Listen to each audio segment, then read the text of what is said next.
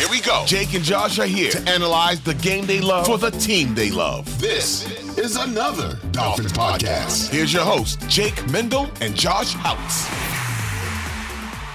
Thanks for tuning to another edition of another Dolphins podcast. We hope the fridge is clear. The Black Friday deals have been taken care of, and you are back to regular day life as we get to enjoy another Victory Monday. Joshua Houtz, welcome in. It's nice to see you again. And I got to ask, my friend, the Dolphins won on Friday, but a Victory Monday is still feeling like a Victory Monday. It is still feeling like a victory Monday. I didn't get to come on here and talk about how awesome that win felt there in MetLife Stadium, but uh, to be at eight and three, sitting here where we are, getting over that Jets hump that we've struggled with over the last few uh, seasons, you know, running the ball effectively against one of the better defenses. Um, I'm feeling good in this victory Monday. And then we have to talk about uh, what happened last night, right? Uh, the Philadelphia Eagles did the improbable, right? They came back, marched downfield in overtime, and ended up beating the Buffalo Bills, and we're now what? I, I, guess we're two and a half games up. I said three. Someone corrected me on Twitter. I'm I should just stay away from how many games up the Dolphins are, but they're sitting pretty right now not in first place. So no, not a math guy. But this first uh this victory Monday definitely feels great and um it feels different than some that have come before.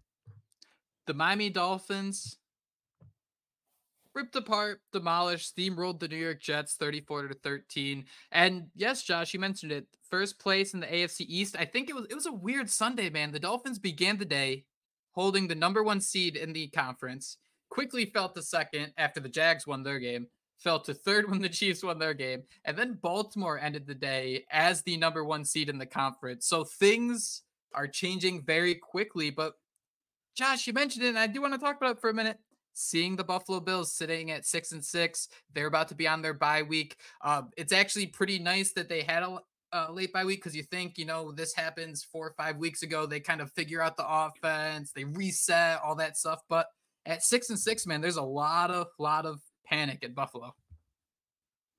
Yeah, a lot of panic, and I, I think it's funny said, that they're sitting there complaining about the refs, right? I think they were all making fun of yeah, I think they're all making fun of us, right? You know, uh, because the Dolphins had so many penalties against the Philadelphia Eagles, who had zero when we played them. So um, it's funny the positions how tides have turned, right? And it kind of feels like that South Park episode where Cartman's like drinking the one kid's tears. Remember that one where he's like, "Oh yes," and it's just like drinking the kid's tears. I mean, that's what it feels like right now. Because um, being a Dolphins fan really doesn't feel much better. But uh, we all need to realize that there's still some season to be played, and as we know as Dolphin fans, anything can happen. But this victory Monday feels oh so sweet, and we have to thank the Philadelphia Eagles in part for that.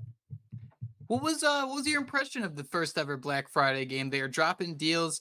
The Amazon broadcast to me kind of feels a little, I don't know, like it's like you get a pair of Jordans and instead of going for a dunk, he's just like laying it up. You can tell that it's like slightly a knockoff, kind of. It just feels a little gimmicky at times. I I, I don't know what it is, but it doesn't feel it doesn't have that same prime time buzz as like an NBC, even an ESPN has. That, that could just be me. Yeah, and I think we probably would have felt differently, right? If this thing went as planned. I looked back and tried to get some uh, images for our last podcast where we did the preview episodes. And I mean, they have Emmanuel Ogbah, which I mean, now maybe it's fitting that he was at the center or at the front of that um, poster. But we got to remember, this was Tua Tagovailoa versus Aaron Rodgers. This was supposed to be a marquee matchup in the AFC East for two teams that should be going against uh, the Buffalo Bills for that AFC's crown. So things worked out much differently than they expected when they did, uh, you know, decided they were going to have this game. But um, yeah, it did feel a little bit different. Did feel out of place. You mentioned their reasoning for why they had to play it when they did, but um, I would have much rather have had that game played on Saturday or you know Sunday morning or something like that than uh, Black Friday. But um, a win's a win, and I mean, if you can win on Friday, I mean, it feels it does feel nice to have you know a, a nice calm. Friday evening, Saturday, Sunday, and just you know, again, victory Monday, man. Especially with, with the Eagles uh, doing what they did this game was looking so awkward for the longest time, Josh. We almost made it through a half of football with the Miami Dolphins winning 10 to nothing. It was awkward, it was uncomfortable, but what a crazy 2-minute stretch. Tua throws an interception, goes back the distance. Tua throws another interception. But if there's one thing we learned at the end of the first half, Josh, it's that Jevon Holland was really waiting for that first interception of the uh, 2023 season. Yeah, he wanted that one so bad, and I, I mean, I don't know that it's ever been done like this before, right? I don't know that a team has ever thrown a hail mary. I think um, our boy Antoine and you know some Jets fans and that fan base might be calling it the hail mary, but I mean, it was just an improbable play, and it did come after a Tua Tagovailoa interception. Where I mean, I'll take a little bit of blame for that. I think I t- uh, someone said something about Tua going out there and having three touchdowns, no interceptions, and I was like, whoa, man, you're forgetting that uh, pass directly into the linebacker's chest. It wasn't a linebacker, but as soon as that ball left his hands, you're like, oh no, Tua, what are you doing? Doing, and everything kind of turned. But on that last play, I mean, the Jets, I mean, their fan base, they felt so high off of that pick six, and then uh, Jevon Holland takes a hail mary the distance, and I just love the fact that you know you saw the guys downfield, they wanted to get him into the end zone, and um, you hear Jevon Holland say, you know, I just saw it was me and the punter, and I had to take his ankles. So game changing play. That's what you want from that's what you want from a playmaker. And let's be honest, I mean, before that happened, we were all kind of down and feeling a little bit queasy, right? We love to say queasy. We felt like we maybe ate a little bit too much at Thanksgiving, but as soon as Jevon Holland went into the end zone, uh, it was time for dessert. So great, great way for Jevon Holland to step up. Great way for that defense to step up because I mean, yes, it was a Tim Boyle team, but uh, the defense, uh, they have seven sacks, twelve quarterback hits, two interceptions? I mean, um, they went out there and and worked their ass off how furious would you be if you're on that Jets defense? You know, it's a 10 6 10 to nothing game and you get the interception and you bring it back to the house and you're putting up more points than your offense.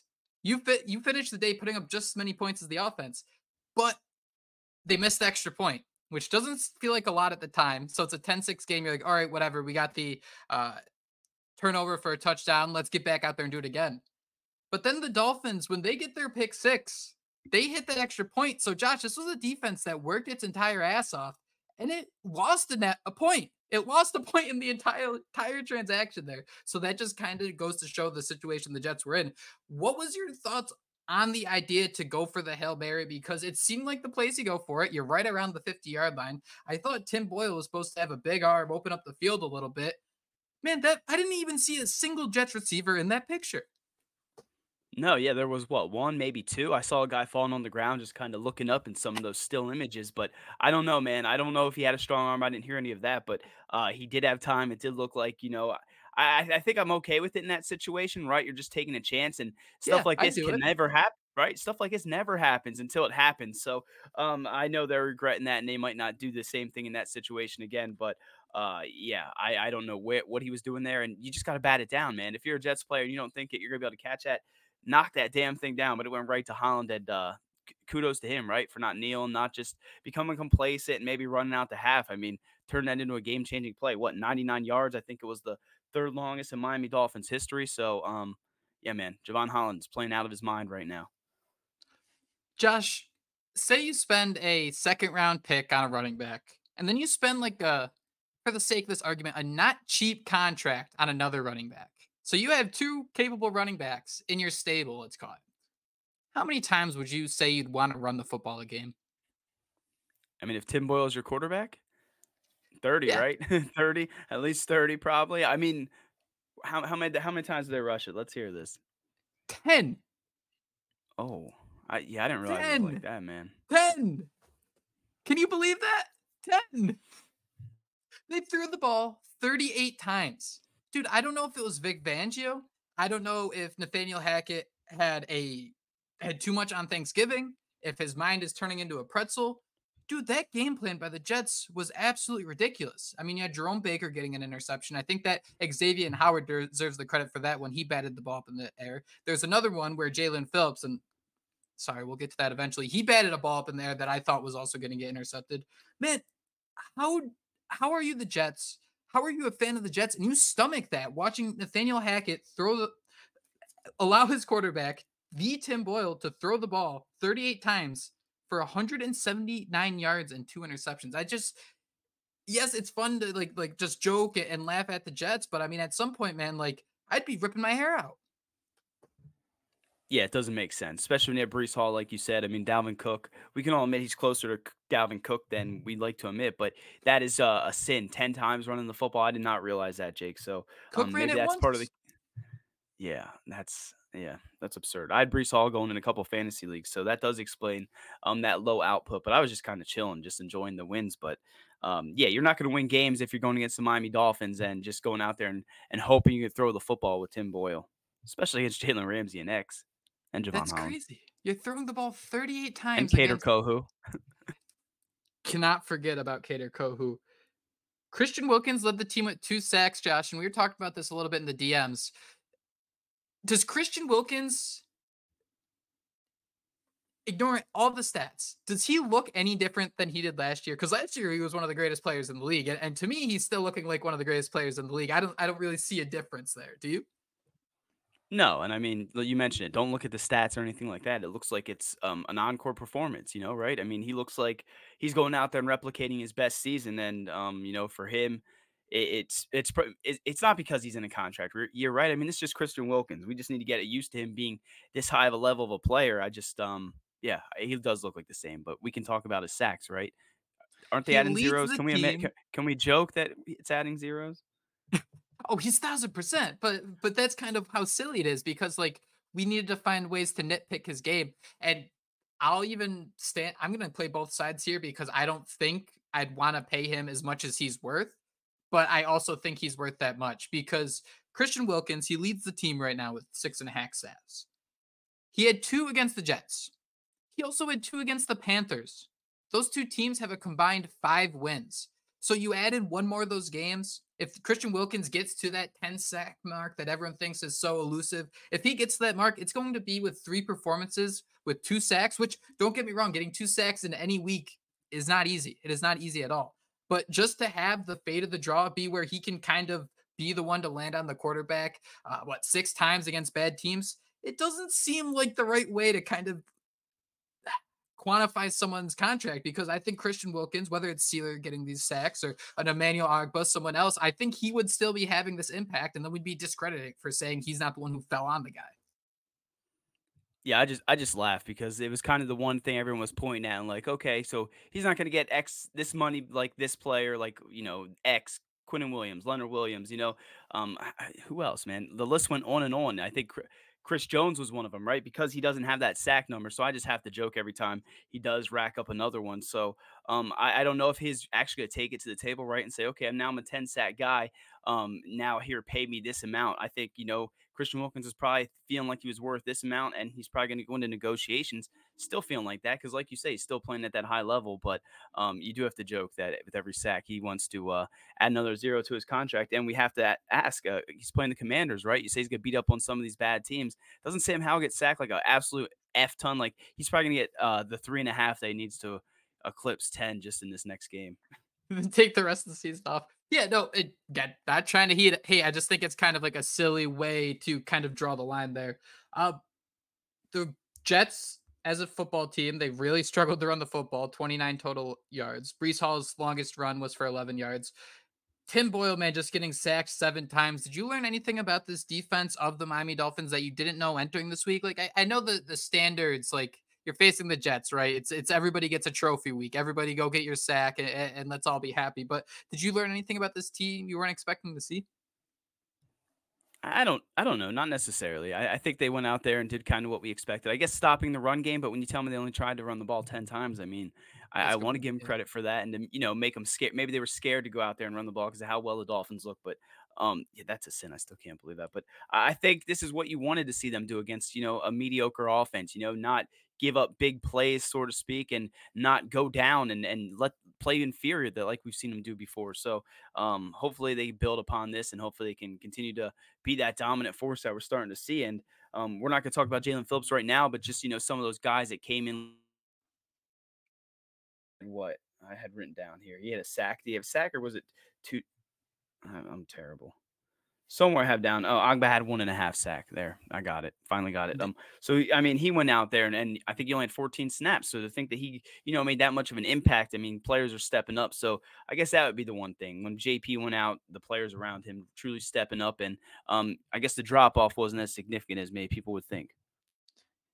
I think the penalties are so important too. The Dolphins were penalized just six times for 38 yards. And what makes the Vic Fangio defense so strong is just playing mistake free football. And, and, that sounds super simple. But when the Dolphins are forcing opponents to, you know, go three plays after three plays after three plays all the way down to get to the end zone, like it's a situation where they can make a mistake too. You have the situations where someone like DeShon Elliott bounces off, you know, Davante Adams and he runs away for a touchdown. But I mean, just hearing these drives, it's music to my ears the Jets started the game with a five play, 16 yard drive punt, three play, eight yard punt, three play, negative seven yard punt, four play, 11 yard punt, three play, nine yard punt, and then the pick six to end it. Josh, they didn't have a drive that was more than five yards in the first half. That is absolutely bananas to me. And that's like, that's the step above just beating a team that you should beat. That's the divisional rival. Obviously, it's it's Tim Boyle again. It's there's the Tim Boyle discount on everything. But I mean, these games aren't supposed to be easy. You see quarterbacks go out each and every week. Josh Dobbs comes to mind, who can come out and make plays. The fact they're not allowing a single play, man, is just really cool to watch and this and this got to be the complete 180 of Tom Morse, uh, Thomas Morstead. You know, his time in Miami, right? Wasn't he like sleeping on the sideline at one point when he was on the Dolphins? Now he's out here. Yeah. you're just saying punt, punt, punt, punt. His light sounds like his leg's gonna fall off. So, um, you know, Thomas Morstead was that kind of a revenge game. I know they didn't win, but um, he sure had a huge impact in that last game, um, as much as he punted. But yeah, man, again, the Tom Boyle discount. Um, but just again, the way they completely put it together almost as a team effort. And again, the defense, to me, we'll talk about the offense, but I still feel like that defense right now is playing at a, you know, a slightly higher level than what we see out of that offense. One final stat. Joshua Houtz. Breece Hall ran the ball seven times. Thomas Morstead punted the ball six times. I no words. Thomas Morstead. Yeah, he was so upset that he spent the entire entire game napping on the sideline, not having a punt. Well, now you're got the workload of a second round pick. How about that, Thomas Morstead? I hope you appreciate that. Let's take a quick break here, and on the other side, we'll dive into Miami's offense against a pretty fierce New York Jets defense. It was a real fantastic four for Miami's offense against the New York Jets. It was Jaylen Waddle catching all eight of his receptions for over 100 yards, leading the team in receiving yards. Tyreek Hill got on the board with another touchdown, 100 yards on nine receptions. But then Raheem Mostert, 94 yards, two touchdowns on the ground, and Jeff Wilson makes his long awaited return to the rotation with 11 carries for 56 yards. Usually the story doesn't end there, but on Friday, that was it, Josh. Not a lot of action outside of those four. So before we get into individual performances, is that surprising to see just four guys involved in the action? Yeah, I think a little bit, but I guess it goes to show that the Dolphins uh, knew what was working right and continued to stick with it. I mean, I guess it's not really surprised that you're utilizing Tyreek Hill and Jaylen Waddle as those one-two guys because yeah, because we keep talking about how we're waiting for someone to step up as that third wide receiver. So um, that's not too much of a surprise. But the way they were able to close the game out and stick to the run game late, I mean, that was a little bit of a surprise, right? I mean, we still are waiting for Jeff Wilson. Please get your touchdown, right? You're still waiting for two. at least one or two. I think I got a I did an every uh every touch every score, you know what I mean, anytime score or whatever the hell and Jeff Wilson and um it was a part of my parlay and it absolutely destroyed it. So um I Raheem Mostert, I mean, he looks absolutely unstoppable. Wrote an article for the Phinsider. He's three touchdowns away from Ricky Williams' single season record. I think he's still what second in rushing, right behind behind Christian McCaffrey, and he closed that game out. So um, I'm not too surprised because those guys, at least for now, have proven to be the playmakers. And um, until someone can show you that they can stop them, keep giving it to them. But I was impressed with how the offensive line played throughout this game, and especially how that run game closed out the game because um, we're going to need that hopefully in December and January and February.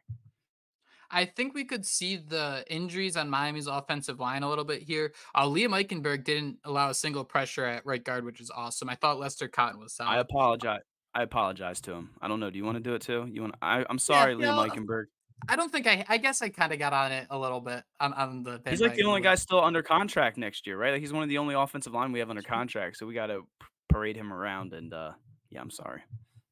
It it kind of felt like the the Dolphins ended the day. The rushing stats look pretty good 37 carries for 167 yards. But I didn't think it was always smooth sailing for this group. And I thought it was pretty impressive because I think there were a lot of situations where, okay, Raheem Mostert would get six yards, and the next two carries would be one yard, one yard. And then all of a sudden you're in this awkward situation. But Mike McDaniel stuck with it. throughout the entire game. Tua threw the ball 30 times. You ran the ball 37 times on the on the road. That's the recipe for success for a team like the Miami Dolphins. Uh, it wasn't always simple. And I, I got to give Mike McDaniel so much credit for that because he just stuck with it time after time. He didn't go crazy like you would when you have a quarterback like Tim Boyle and you want to throw the ball 40 times in the game. But the Dolphins just kind of stuck within the offense. And obviously, Josh, the one stat that jumps off the page is two is two interceptions. But uh, do you think he played that poorly? No, I mean, outside of those, and I mean, I was jokingly again saying that he was going to have that one that went right at someone's chest. Um, I thought he played pretty good football. I mean, I do think he's still executing well. He's his timing again is sensational, and um, you have to love the again. We talked about how we want to see Jaylen Waddle get more involved.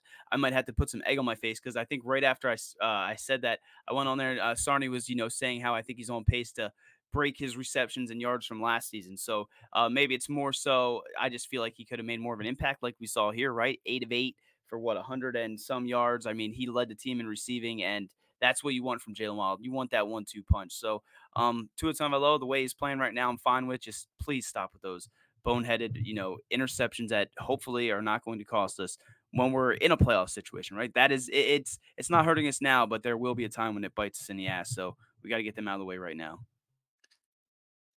I'm just wondering if it's just something we have to uh, accept at this point with Tua. I mean, he gets the ball out so quickly, man, and, and this offense just moves so quickly where the decisions made. I mean, he's the ball's out of his hand in 2.5 seconds, and again, not math guys, but I mean, for the decision to go from his mind to his arm, that still takes time. It doesn't take a lot of time. So he's coming to these decisions in within a second as someone who can't decide what they want for dinner for a couple of hours, man.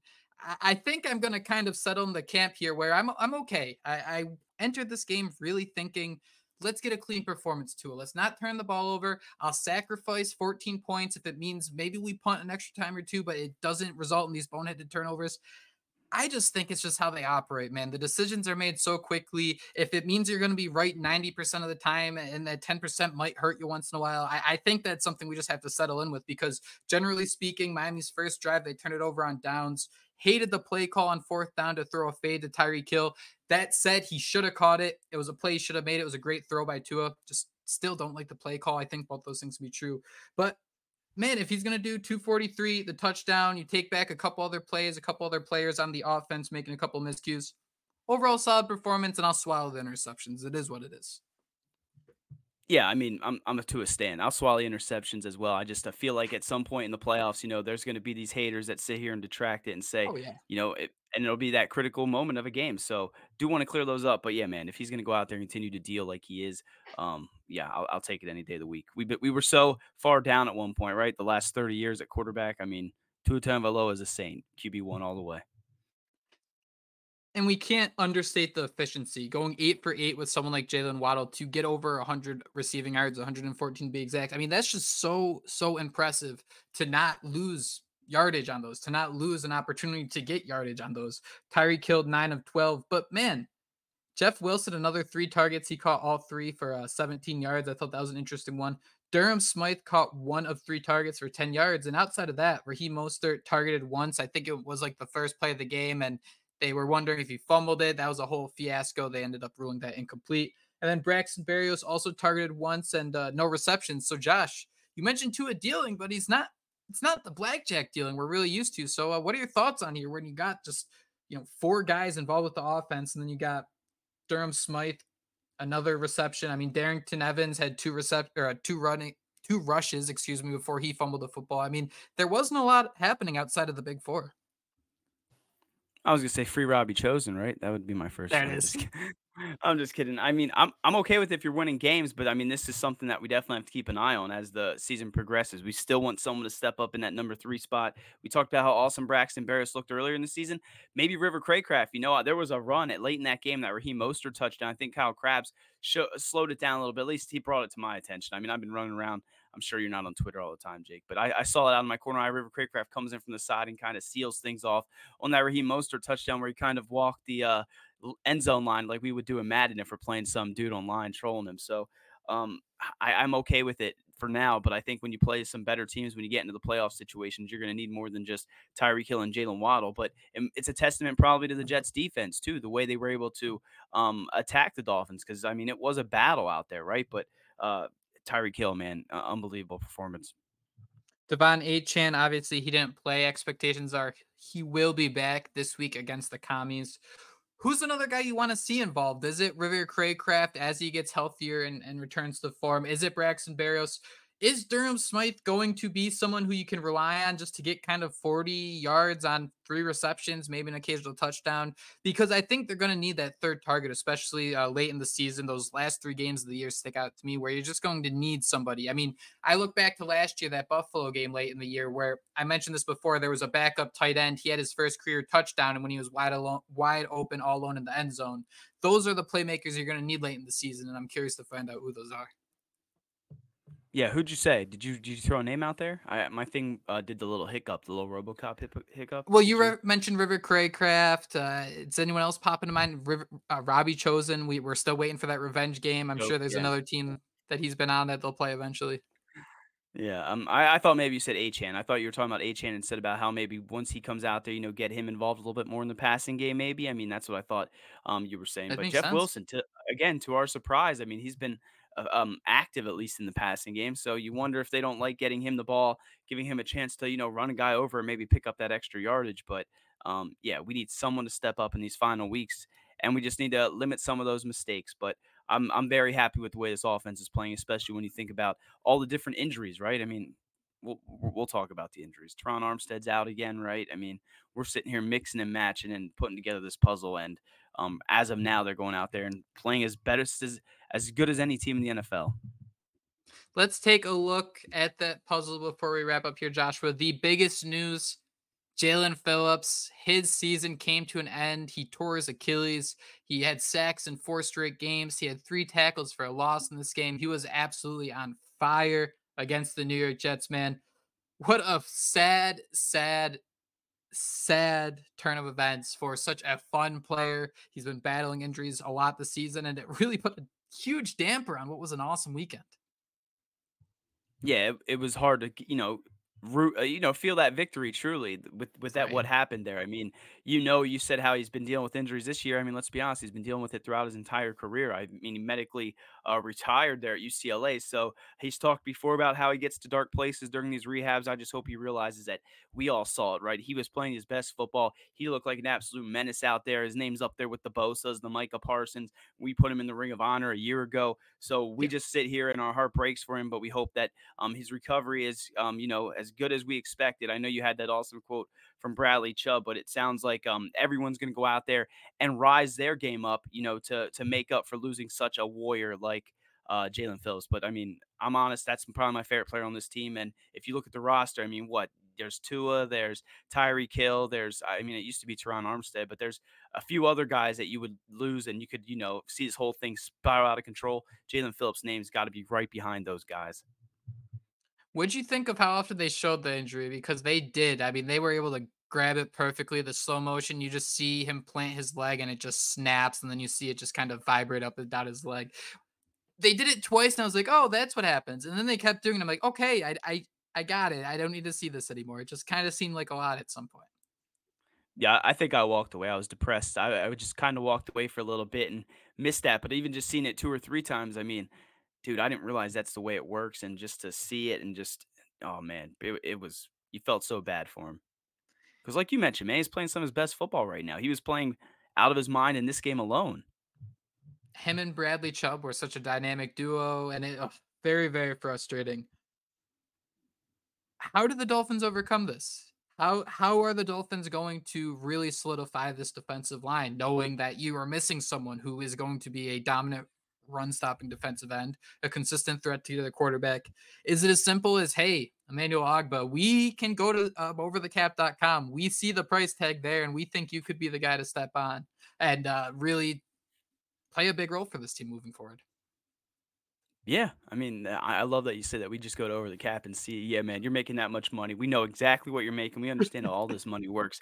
Get out there and make some plays. But it sounds like that's kind of what Ogbah, how he kind of feels, right? That he's been waiting for the not an injury to happen, but, but just been waiting for his moment to be called on Mhm. and to go out there and make some plays. And again, we saw one and a half sacks. I think I looked up and I, I was hoping I was looking at the right game. I'm pretty sure it was the right game, but um, it looked like he only played 14 snaps. And If you're getting a one and a half sacks and your limited reps, you know, um, I'm excited to see what he can do from um, moving forward because there were again i can remember very distinctly in my head you know us doing a podcast when we weren't sure if they were going to bring back emmanuel ogbah and i think he was in a contract year but he was playing out of his mind and he did feel like one of those core pieces to this defense so he can set the edge he can rush the passer i think um, he will be the perfect guy to fit in there I, again i wish it was jaelan phillips and then uh, you got to throw andrew van ginkel's name out there right? I mean they utilize him in so many different ways we know vic fangio loves him so he's another guy that um, you got to throw his name out there. So those two guys combined, I think, can you know lessen the sting that you take with losing to Jaelan Phillips, and um, you just hope it doesn't.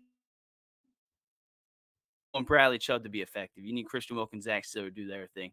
But I won't be surprised if they bring someone in, some added piece on that defensive line, but it won't be uh, Derek Barnett, will it, Jake? Yeah, he was just signed off waivers by the Houston Texans as they fight. They're right in the wild card hunt too. Emmanuel Ogbah had back-to-back seasons with right around eight and a half, nine sacks. I'm real interested to see how this dynamic goes because we spent so long being a little frustrated. What is Vic Fangio's plan with this defense? Why is Andrew Van Ginkel playing linebacker instead of David Long Jr.? How does Andrew Van Ginkel's role really change here? Does Vic Fangio change what he's been kind of having these guys develop into for about two months or so? Or is it something along the lines of it's Emmanuel Ogbah and you just find a few more rotational pieces to fill in? Oh, man, overall, just super disappointing. But uh, hopefully we see him back out there next summer and just ready to go chase around Josh Allen and under the Hard Rock Sun. And uh, that's all we can really ask for from him. Terron Armstead, he is listed as week to week with what, Josh? I think it's a quad injury. Yeah, I think indefinitely or whatever quad. I think it was a quad injury. Yeah, just another thing, right? So in this game, the Dolphins had to do a lot of shuffling. Terron Armstead went out. Austin Jackson was ejected from the game. Uh, overall, man, I think they did a pretty good job. What were your thoughts on the fact that Kion Smith was the first tackle to come into the game? He replaced Terron Armstead at left tackle, and then it was Kendall Lamb who replaced Smith at left tackle when Smith had to go to right tackle to replace Austin Jackson. I think I did that right. I'm pretty sure. I, I hope he did. Do not ask me. We can ask Jeeves when we get off here. We can try to figure that out. I mean, I again, you you mentioned it against a very good defensive line. I think they held up pretty well, and I, I just don't know. Does Butch Barry have some kind of magic like drink like you know remember Space Jam when they went well I guess that wasn't really a magic drink but uh Bugs and Jordan act like they had that magic juice or whatever I mean these guys are playing out of their mind regardless of who it is but it was a little surprising to see Smith being that first guy out there I mean maybe they were trying to protect lamb in case you know case of emergency if Terron Armstead were to go down like he eventually did so um, we'll see what patchwork they put together, but we mentioned Liam Eichenberg. We already apologized to him. Connor Williams is playing great.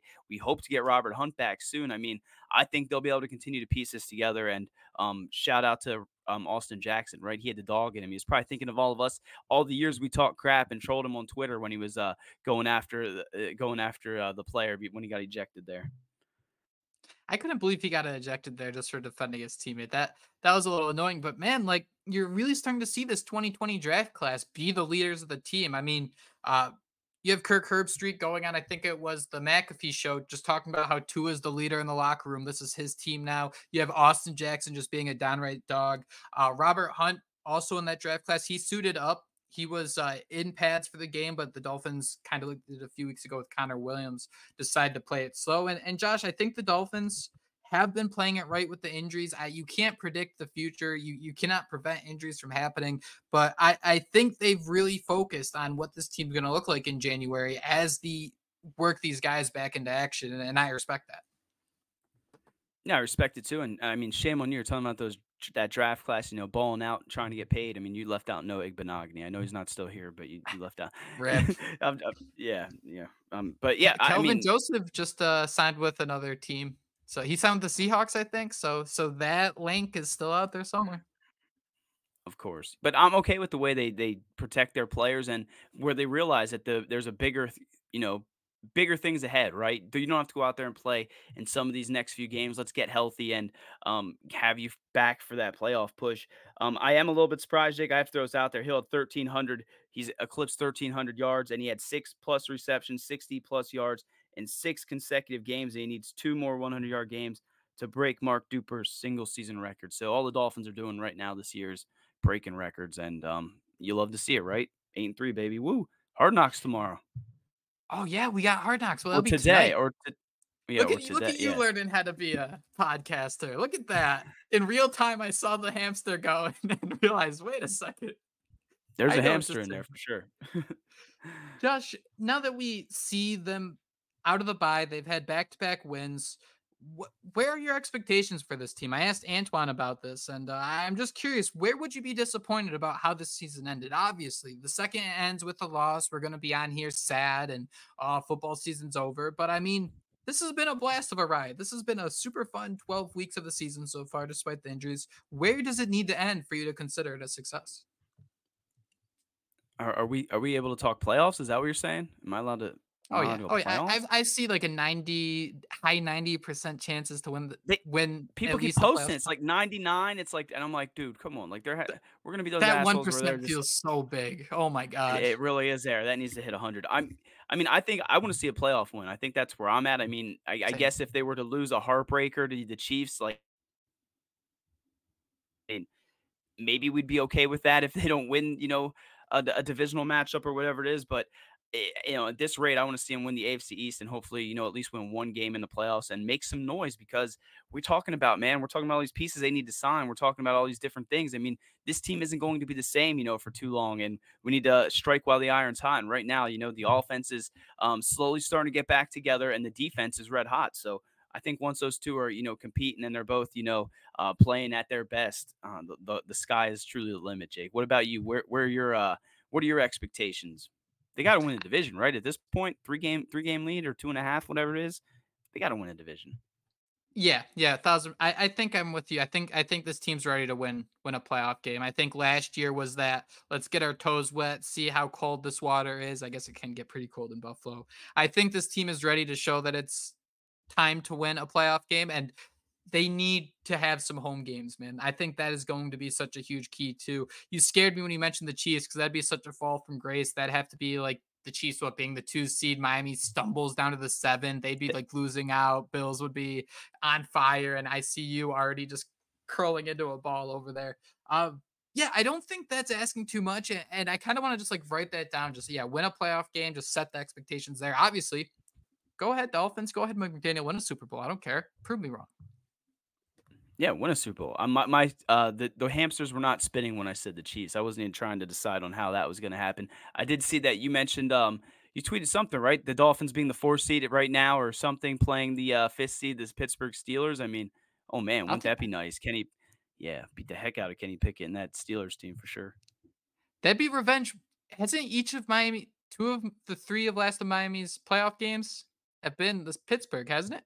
2008. I believe so. And then I and then remember I remember one of them. Yeah, yeah, they've knocked Matt Moore out or at least for a little And then bit, the right? before the one before that was Pat White. I think. I think. That, Oh man, too soon. what a. Ugh.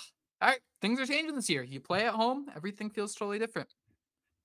That is it. That is all the time we have here on another Dolphins podcast. Thank you all so much for listening. Merrick will be back with us on Wednesday for Thursday as we go through who we feel are Miami's greatest defensive players of the 2023 season. But that is it. All the time we have. Thank you so much for listening to another Dolphins podcast. We will talk to you next time. Until then, things up. Fins up.